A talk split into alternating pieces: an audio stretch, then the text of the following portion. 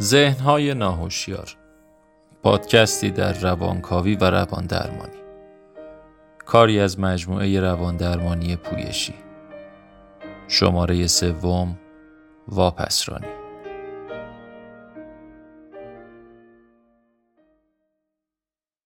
حافظه هم می‌گوید من این کار را کردم اما غرورم می‌گوید من نمی‌توانم چنین کاری را کرده باشم و محکم می ایستد. سرانجام حافظه جا می‌زند. این تمثیل کوتاه از فیلسوف آلمانی فردریش نیچه آنچه را حداقل در کاربرد رایج به عنوان واپسرانی درک می شود در بر می گیرد. بر اساس این دریافت واپسرانی نوعی فراموشی فعالانه است.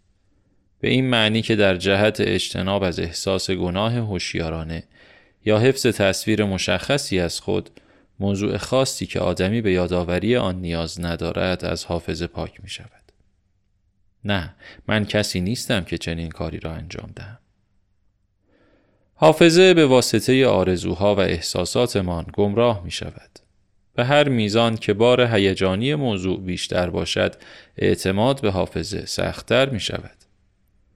برای مثال چه کسی به دیگری پول قرض داده و گرفته و اینکه کل یا مقداری از آن را پس داده تا تعارضات در رابطه اینکه چه کسی هفته گذشته بیشتر کارهای خانه را انجام داده. من واقعا قول دادم هر روز صبح ماشین ظرفشویی را خالی کنم. یادم نمیآید. یا تمایل به فراموش کردن برخی قرار ملاقات های بیخود یا برخی اصلاحات و حذفیات که هنگام بحث درباره وقایع گذشته رخ می دهد. مانند زمانی که والدین در مورد لحظات حساس زندگی خانوادگی حرف می‌زنند یا حرف نمی‌زنند. تو دقیقا همین طور بودی. چرا وقتی دوران بلوغت را میگذراندی این همه تعارض داشتی؟ خب تو دوستی داشتی که تأثیر بدی بر تو داشت و همیشه با او همراهی می کردی. اما من چیز دقیقی به خاطر ندارم. آه نگاه کن هوای بیرون چقدر خوب است. جمله ای که بسیاری از درمانگران در ابتدای جلسات درمانی زیاد شنیدند این است. نمی‌دانم چرا احساس بدی دارم اما ارتباطی به تاریخچه خانوادگی هم ندارد. اوضاع در آنجا عالی است. این جمله احتمال این را رد نمی کند که بیمار چند دقیقه بعد جنبه های بسیار متفاوتی از دوران کودکی خود و رابطه با والدینش را بازگو کند. با این وجود جای سوال است که آیا استفاده از واژه واپسرانی در اینجا درست است یا خیر؟ اغلب ترس بیمار در آغاز درمان موجب چنین اتفاقی می شود. زیرا یا انتظار دارد که درمانگر فورا همه چیز را به دوران کودکی ربط دهد و شروع به بررسی و سر و سامان دادن تاریخچه خانوادگی کند و آن را با خودکاری قرمز علامت گذاری کند. یا به دلیل احساس شرم و خجالت است که در واقع با یک غریبه کاملا قابل درک است. واپسرانی یکی از اصطلاحهایی است که راه خود را از نظریه روانکاوی به زبان روزمره ما باز کرده است. اما از طرفی در این راه معنای آن مبهم شده است. گاهی اوقات معنای واژه واپسرانی در زندگی روزمره با معنای روانکاوانه آن کاملا متفاوت استفاده می شود. این اصطلاح گاهی بر درک عمومی از چیستی روانکاوی و چگونگی رفتار روانکاوان در جلسات درمانیشان غلبه پیدا می کند. برای مثال در این فرض که روانکاوان هر گونه ناهمخانی میان روایت بیمار و نظریه روانکاوی را به عنوان موضوع واپسرانی توضیح می دهند. طبق این اعتقاد شخصی عجب نمی توانی به یاد بیاوری که در بچگی می‌خواستی با مادرت ازدواج کنی و پدرت را به قتل برسانی؟ احتمالا آن را واپس راندی که مطمئنا ارتباطی با سر و کار داشتن واقعی با واپسرانی در درمان ندارد. اما درک روانکاوانه از واپسرانی چیست و چه نقشی در درمان دارد؟ می توانیم پاسخ را در مثال زیر دنبال کنیم. شریک زنی مدت کوتاهی پس از تولد اولین فرزندش او را رها می کند. در این مدت مادر از لحاظ احساسی خوب نیست و به سختی می تواند در مراحل اولیه کنار فرزندش باشد. گاهی اوقات گریه کودک برای مادر تحمل ناپذیر است بنابراین از اتاق بیرون می‌زند و کودک را برای مدتی تنها می‌گذارد این باعث احساس گناه شدیدی در او می شود. به همین دلیل کودک دچار اختلال تغذیه می شود. دیگر به درستی غذا نمی خورد و مادر برای اختلال تغذیه کودک به مرکز مشاوره می رود و در آنجا به او کمک می شود. با گذشت زمان مادر احساس بهتری پیدا می کند و می تواند به خوبی از فرزندش مراقبت کند. بعد از چند دهه فرزند بزرگ شده و روزی صحبت از دوران کودکیش می شود.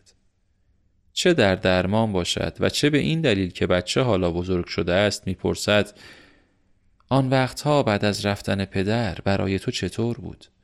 یا توی کشوها نامه ای از مرکز مشاوره تغذیه پیدا کردم که ظاهرا وقتی هنوز خیلی کوچک بودم به آنجا مراجعه کرده بودیم. هنوز یادت هست چرا؟ چنین سوالی اعصاب خورد کن است ممکن است مادر هنوز موقعیت را کاملا روشن به یاد داشته باشد و همچنین به خاطر داشته باشد که چه دوران سختی را سپری می کردند. تنها با فکر کردن به آن اشک در چشمانش جاری می شود. شاید بتواند این موضوع را با غمی جانکاه برای فرزندش بگوید. همچنین با درک موقعیت آن زمان لحظه مهمی در رابطه مادر و فرزند اکنون بالغ پیش می آید. اما شاید موضوع آنقدر برایش ناخوشایند باشد که احساس گناه زیادی را بالا بیاورد بنابراین مادر نتواند در موردش صحبت کند تا آن حد که جواب بدهد خب ما فقط یک بار به مشاوره رفتیم چون می‌خواستم مطمئن شوم همه چیز را درست انجام دادم اما اگر مادر آن را هنوز به خاطر بیاورد دیگر واپسرانی محسوب نمی شود. در این نقطه او به سادگی از صحبت در مورد موضوعی که مواجهه با آن دشوار است اجتناب می کند. به طور کامل آنچه را که در حقیقت می داند یا احساس می کند نمی گوید. این بدان معناست که او به دلایلی کاملا قابل درک واقعیت را تا حدی انکار می کند. اگر مادر واقعا خاطره دقیقی از آنچه اتفاق افتاده نداشته باشد مسئله دیگری است نه اینکه تمام خاطرات آن زمان پاک شده باشد بلکه چرا آن موقع با فرزندش به مشاوره رفت؟ به یاد نخواهد آورد. چیزی حافظه را به تقلا در می آورد اما برای مادر کاملا ملموس نیست. او هیچ احساس خاصی را که به کلمات مشاوره تغذیه مربوط است تجربه نمی کند. بنابراین صادقانه جواب می دهد من یادم نیست.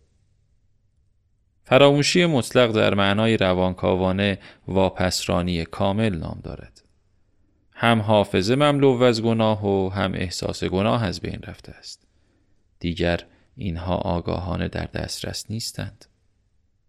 اما در بیشتر موارد رویدادها به طور کامل از حافظه پاک نمی شود بلکه به طور مشخصی تغییر شکل می دهند. بخش های مشخصی از داستان پاک می شوند مانند دوران سختی بود و بعد از اینکه پدرت ما را ترک کرد دلت برای او تنگ می شد و اوضاع و احوال خوبی نداشتی. به همین دلیل چیزی نمی خوردی و باید به مشاور مراجعه می کردی. آنچه گفته شد غلط نیست اما بخشی مشخص در داستان مفقود شده است. یعنی اینکه مادر هم حالش خوب نبوده بدون ذکر تمام عواقب آن برای کودک. گاهی اوقات آنچه از این نوع حافظه پراکنده به دست می آید روایتی است که برای شنونده در این مورد کودک اکنون بزرگسال کاملا قابل درک یا منسجم نیست. رویدادها یا ماجراهای بسیاری وجود دارد اما منسجم نیستند. اما این احتمال هم وجود دارد که موضوع کاملا شرح داده شود اما بدون تناسب با هیجانی که برای افراد درگیر بوده است. مثلا من آن وقتها خیلی درگیر جدایی بودم. بعضی وقتها مجبور بودم مال خودم باشم و تو را در اتاق تنها بگذارم. اما تو آن وقتها متوجه چیزی نمی شدی و خیلی کوچک بودی. فکر می کردی خوب است. دوست داری تنها باشی و گاهی به بیرون پنجره خیره می شدی بنابراین در این موقعیت درام هیجانی از حافظه پاک شده است. انگار که خیلی اوضاع بد نبوده در شماره دوم شنیدیم که بسیاری از احساساتی را که افراد به سختی می توانند در خود مشاهده کنند در دیگران می بینند. در درمان از به اصطلاح انتقال متقابل صحبت می شود. در این مثال احساس انتقال متقابل رایج این است که هر آدمی که مادر با او صحبت می کند فشار شدیدی برای موافقت با مادر احساس می کند. برای بی تقصیر دانستن او. بله مطمئنا آنقدر بد نبود. بچه هنوز از این قضیه آگاه نبود. چیزی از آن احساسات تحمل ناپذیر در طرف مقابل تنین انداز می شود که همچنین تکانه محافظت از مادر را دارد تا احساس بدی در او ایجاد نکند. درمانگران نیز این اصرار را برای پذیرش دفاع بیمار و در نتیجه تبرئه کردن آنها می دانند زیرا مطمئنا نمی خواهند بیماران خود را در احساسات مخرب گناه قوتور کنند. در این موارد موافقت با انکار یا با پسرانی بیمار در از بین بردن احساس گناهی که در موقعیت ایجاد شده است خطرناک است. اما برای کسی که دائما توسط احساس گناه تسخیر می شود مفید نیست و تنها باعث تسکین کوتاه مدتش خواهد بود. نیازی به گفتن نیست که درمان به معنای متقاعد کردن بیماران درباره خاطرات یا رویدادها نیست. به علاوه ارتباطی با روی کرده حرفه ای ندارد. همچنین القای نظریه های ترومای تولد یا عقده اودیپ به بیمار نیز مفید نبوده و کاریکاتوری از کار درمانی است و اتفاقا اینها نیز مفاهیمی هستند که در روانکاوی بحث برانگیزند و از زمان فروید تغییرات زیادی کردند.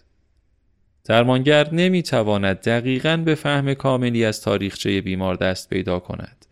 هرچند اصلا موضوعی نیست زیرا حتی اگر بتوان با قطعیت تاریخچه بیمار را فهمید باز هم چیزی در مورد چگونگی تجربه ذهنی آدمی و معنای آن در موقعیت های پیش روی زندگی بیان نمی کند. درمان کمیته حقیقتیاب و نیز دادگاهی قانونی نیست که در آن گناه بیمار کنکاش شود اگرچه موضوعی است که گاهی اوقات در آغاز درمان از آن می ترسیم. آنچه برای درمان حیاتی است ایجاد فضایی برای بحث و تحمل است. جایی که حتی رویدادهایی که بسیار سختند فضا پیدا می کنند تا بتوان به آن چیزی که بر ذهن بیمار سنگینی می کند پرداخت. این موضوع معمولا شامل درک هیجانی است. برای مثال اگر این مادر تحت درمان بود در چه موقعیت ناامید کننده ای قرار داشته مدت کوتاهی پس از زایمان شریک عاطفیش او را رها کرده. چقدر باید احساس تنهایی کرده باشد و چقدر برای رسیدگی به فرزندش تلاش کرده است. چه احساس گناه وحشتناکی باعث شده است که از هر لحاظ ناتوان شود. احساس تحمل ناپذیری که فقط باعث می شد فرزندش را پس بزند. دستیابی به چنین بخش های دردناکی از سرگذشت بیمار مستلزم شناخت و در نهایت سوگواری بر آن چیزی است که اتفاق افتاده است. بخشی از آن نیز این است که کودک تنها مانده است. در واقع شاید آنقدر هم بدون آسیب نبوده باشد. با این حال اغلب اوقات آدمها تقریبا تمام احساس گناه را به تنهایی به شیوه های کاملا غیر واقعی تحمل می کنند و حتی همچون مثال ما خشم واقعی را نسبت به شخصی که نقش مهمی در ایجاد شرایط دشوار داشته یعنی شریک زندگی سابق تجربه نمی کنند. ممکن است ناهوشیار هم با او موافق باشند یعنی مثلا بگویند آدمی مثل من باید هم ترک بشود در نهایت مادر تنها در صورتی می‌تواند خود را از کابوس احساس گناه شدید رها کند و تصویر دقیق و ظریفی از داستانش را درونی کند که با احساسات خود ارتباط برقرار کند و خودشناسی بست یافته تری ایجاد کند. فهم بیشتر به این معنی نیست که همه چیز را ببخشیم. اما در نهایت بدون شناخت نه بخشش وجود دارد و نه مصالحه حتی مصالحه با خود. از غذا گفتگو با پدر و مادر معمولا موقعیتی چالش برانگیز است. بچه ها احساس می کنند که چقدر با والدینشان حرف زدن درباره چنین چیزهایی سخت است و نمی‌خواهند به والدینشان زخم بزنند و احساس گناه به آنها بدهند. شاید بلا فاصله سعی کنند فشار را از روی والدین بردارند. آن موقع ها اصلا برایم بد نبود. امری که از سوی آنها نیز مستلزم انکار یا حتی واپسرانی است. درباره مفهوم واپسرانی در روانکاوی مهم است که نه تنها به یادآوری حقایق بلکه به احساسات مرتبط با آنها نیز بپردازیم. از منظر روانکاوی آدمی زمانی که از حافظه هوشیارانه صحبت می کند یعنی واپسرانی نشده. زمانی که هم گذشته و هم احساسات مربوط به آن دسترس پذیر است. همچنین می توان از مثال مادر دریافت که واپسرانی فرایندی نسبتا متداول و کمک کننده است. در واقع واپسرانی برای بقا ضروری است. اگر مادر مجبور باشد همه طول عمر را با احساس گناه متصور خود طی کند بار سنگینی بر دوش او خواهد بود تا زمانی که او نتواند راه دیگری برای مواجهه با داستانش در درون پیدا کند واپسرانی بهترین راه حل برای ادامه عمل کرده اوست. واپسرانی کارکردی مراقبتی دارد که ابتدا در درمان نیز پذیرفته و درک شده است. در واقع درباره بسیاری از بیماری های روانی واپسرانی شکننده می شود و نمی توان معنای هیجانی برخی رویدادها را پس زد. بلکه برای همیشه جان آدمی را تسخیر می کند مثلا در شب از طریق عذاب فکر بیپایان آدمی را بیخواب می کند واپسرانی در مثال ما به هیچ وجه تنها به محو شدن و پراکندگی تدریجی حافظه مربوط نمی شود بلکه به جایش بازسازی عمل کردی دارد. هرچند حتی بدون بیماری روانی این خاطره می تواند در لحظاتی با تمام فوران هیجانی بازگردد و ناگهان آدمی را در جهنمی از خاطرات فرو برد و مانند روز اول او را عذاب بدهد انگار که اصلا زمان نگذشته است. در واقع موضوع واپسرانی شده هیچ وقت ناپدید نمی شود بلکه به نوعی کاملا زیر آستانه هوشیاری رانده می شود جایی که باید برای همیشه نگه داشته شود اینجاست که فعالیت روانی ضروری می نماید فروید از صرف انرژی روانشناختی صحبت می کند همچون حساری برقی که باید دائما زیر جریان باشد تا گاوهای وحشی ناهوشیار و گذشتهمان را در قفس نگه دارد. بر اساس فهم روانکاوانه روان موضوعات مهم هیجانی را فراموش نمی کند. فقط حافظه و احساسات مرتبط با آن را محدود می کند تا بتوانیم با آن به خوبی کنار بیاییم. به همین دلیل واپسرانی معمار روان است. به دنیای درونی ما به نحوی ساختار می بخشد تا بتوانیم در آن زندگی کنیم.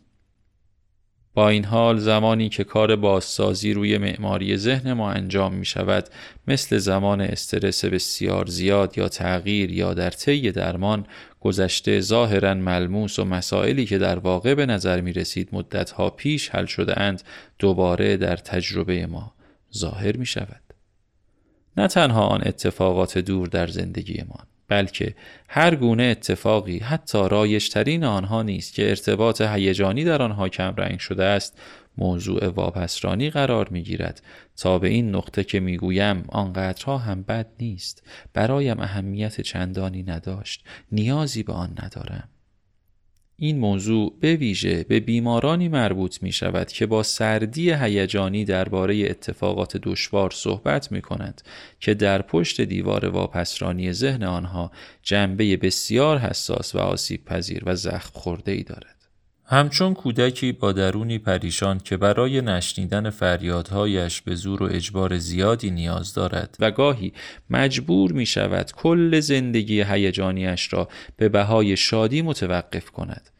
بنابراین پس از آن هیچ آزادی ذهنی برای لذت بردن از زندگی باقی نمی ماند یا اینکه با بست بیماری به مقابله با زندگی می پردازد.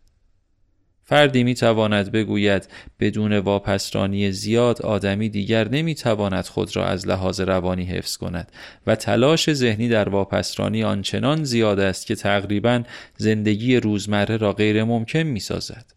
آدمی برای رهایی از این موزل نیازمند کمک است.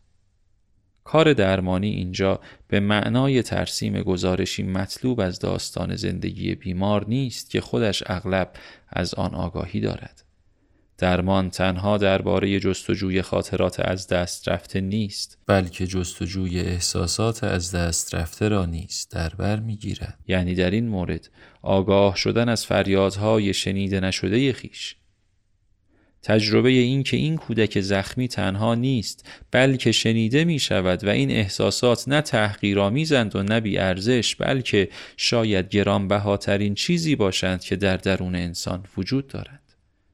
به این ترتیب درد ممکن است در طول زمان تحمل پذیر باشد و زندگی هیجانی بار دیگر به زندگی بازگردد. اما در بسیاری از موارد این موضوع شامل یک فرایند درمانی بسیار طولانی و ملالآور خواهد بود. در اینجا هدف درمان به هیچ وجه فقط گذشته و سرگذشت زندگی آدمی نیست. بیشتر اوقات در واقع عمدتا درباره زندگی فعلی بیمار و گفتگو درباره اهمیت هیجانی بسیاری از رویدادهای روزمره است.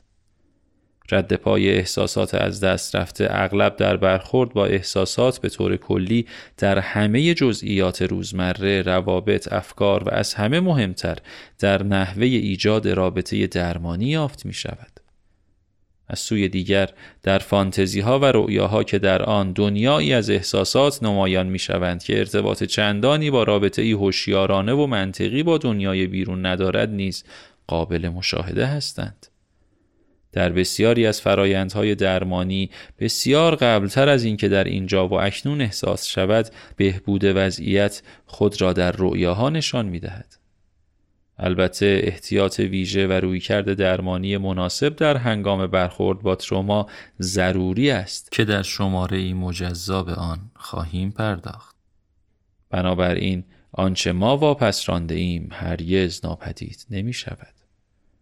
در ناهوشیار جمله زمان تمام زخمها را بهبود می بخشد اعتباری ندارد. از غذا و در زندگی آگاهانه این جمله تنها زمانی درست است که با آنچه رخ داده است روبرو شویم. نه اینکه تنها با چرخیدن اقربه ساعت همه چیز بهبود یابد. اتفاقا ساعت گرد است و به معنای آن است که همه چیز به آنجا که شروع شده باز می گردد که این نیز می تواند تصویر مناسبی از واپسرانی باشد. فروید قبلا با این مثال معروف از بازگشت امر واپسرانده شده صحبت کرده بود. آنچه که واپسرانی کرده ایم باید تکرار شود. دقیقا به این دلیل که بر آن غلبه نکرده ایم. آنچه واپسرانی شده است مثل همراهی نامرئی ما را دنبال می کند و بر برخی جنبه های زندگیمان اثرگذار خواهد بود. مثلا با تلاش کردن در زندگی شغلی سابقه غمگین خانوادگی را جبران می کنیم. وقتی تمام زندگیمان را صرف محبت و شناخت والدین درونی شده خود می کنیم یا وقتی تلاش می کنیم در شریک زندگیمان آرزوی مادر یا پدرمان را پیدا کنیم.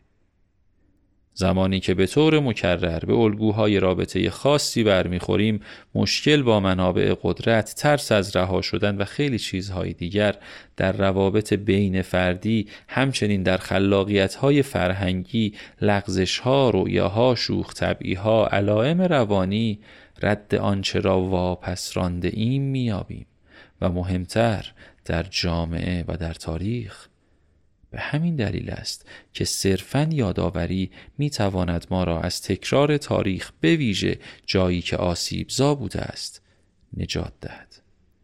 برداشت ما این است که این موضوع فقط با بازسازی رویدادهای تاریخی از روی پروتکل یا نصب یادبود و برگزاری سخنرانی در روزهای تعطیل محدود نمی شود.